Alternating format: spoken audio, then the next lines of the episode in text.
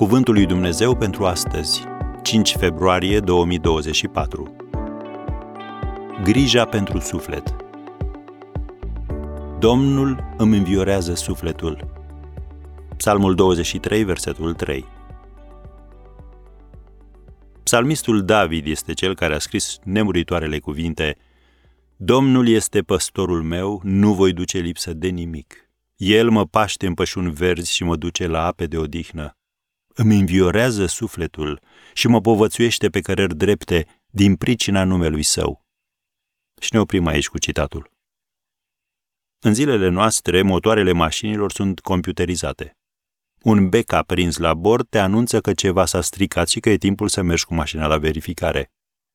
Și sufletul tău va face la fel. Deci trebuie să acorzi atenție semnalelor. Nu aștepta până ai o cădere spirituală, morală, emoțională sau relațională ca să te oprești și să le dai atenție.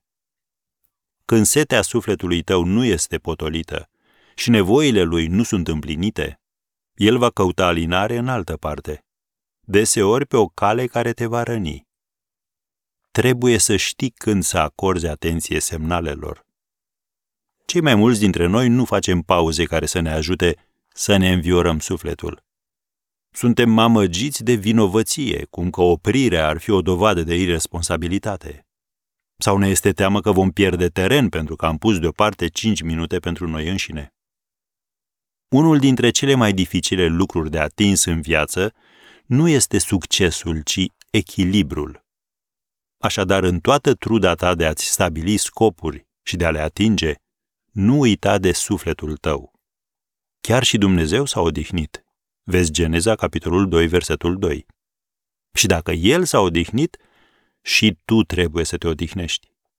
Puterea odihnei este aceea care te ajută să te bucuri de călătoria vieții, nu doar de destinație. Firește, dacă nu înveți să alegi plimbarea și odihna, vei sfârși în spital din necesitate. Tot la fel este și pe plan spiritual. Când Domnul te paște în pășuni verzi, El o face ca să te învioreze și să te restaureze. Așadar, ai grijă de sufletul tău.